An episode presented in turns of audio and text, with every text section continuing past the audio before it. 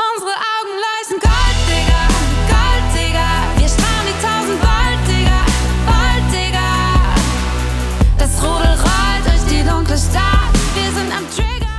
Toxi hat sowohl in ihrer Musik als auch outfit-technisch ihren ganz eigenen Stil. Meist sieht man sie mit kurzen Tops, einer lässigen Hose und ein Lebensbaum verziert ihren Arm. Ihr Künstlername Toxi mit den zwei Punkten auf dem i scheint auf den ersten Blick einen Bezug zur französischen oder niederländischen Sprache zu haben. Dem ist aber nicht so. Denn Toxi kommt eigentlich von einem schwäbischen Wort äh, Doggele und das bedeutet so Püppchen, Schätzchen und das hat meine Mama früher zu mir gesagt und ich habe viele Geschwister, die konnten das nicht aussprechen, kennt man ja und dann wurde da Toggele, Toggi, Toxi draus. Toxis Bruder Jonaselle ist schon ein gefeierter YouTube-Star. Auch Toxi hat ein paar Songs auf YouTube hochgestellt, was zu ihrem Signing bei dem Major-Label Universal beitrug. Ich glaube, das ist ein wahnsinnig großes Glück, was mir passiert ist. Ähm, meine Managerin hat mich vor ungefähr anderthalb Jahren bei YouTube entdeckt und da fing die Geschichte eigentlich an, so, weil sie mich dann meinem Produzenten vorgestellt hat und das mit den beiden einfach wahnsinnig gut harmoniert und funktioniert. Und ähm, wir haben dann ein kleines Paket fertig gemacht mit ein paar Songs, ein Video, Fotos und haben die Rutsche gemacht bei den Labels.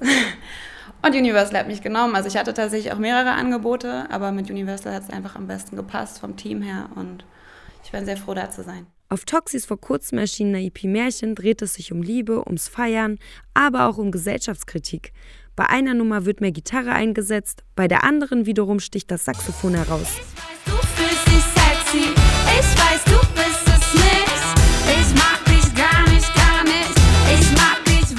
Soundtechnisch bewegt sich die EP zwischen Pop und Hip-Hop. Doch ursprünglich ist Toxi mit einer völlig anderen Musik groß geworden. Also wir sind mit Pop tatsächlich gar nicht aufgewachsen. Ich, hab, äh, ich bin mit zwei in Kinderchor gegangen und habe das auch bis zum Abi im Studium auch noch ein bisschen gemacht und ähm, habe Geige gespielt ganz lange und auch klassisch gesungen und irgendwann, klar, im Teenie-Alter kam dann so die Popphase und da hat es dann gewechselt.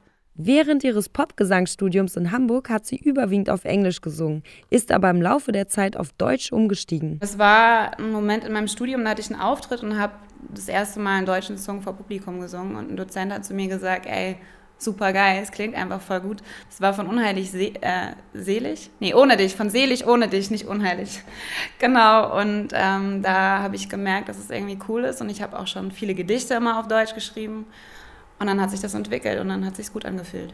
Unter den tanzbaren Tracks wie Gold Digger oder Ich mag dich nicht findet sich eine gesellschaftskritische Nummer. Feuervögel ist ein ganz, ganz lustiger Titel, weil ich früher bei den Pfadfindern war und in der Gruppe Feuervögel war.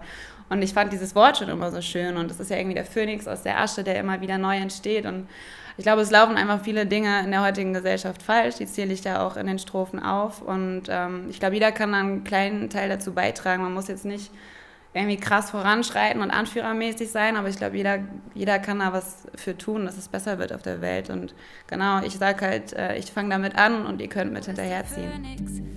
Nächstes Jahr ist ein Album geplant, woran Toxi schon kräftig schreibt und im November gibt es dann noch eine Support-Tour. Von wem?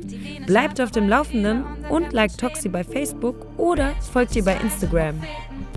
Viele Priester, die Pornos anbeten, Regierungsgewalten, die nie Versprechen halten und Kinder,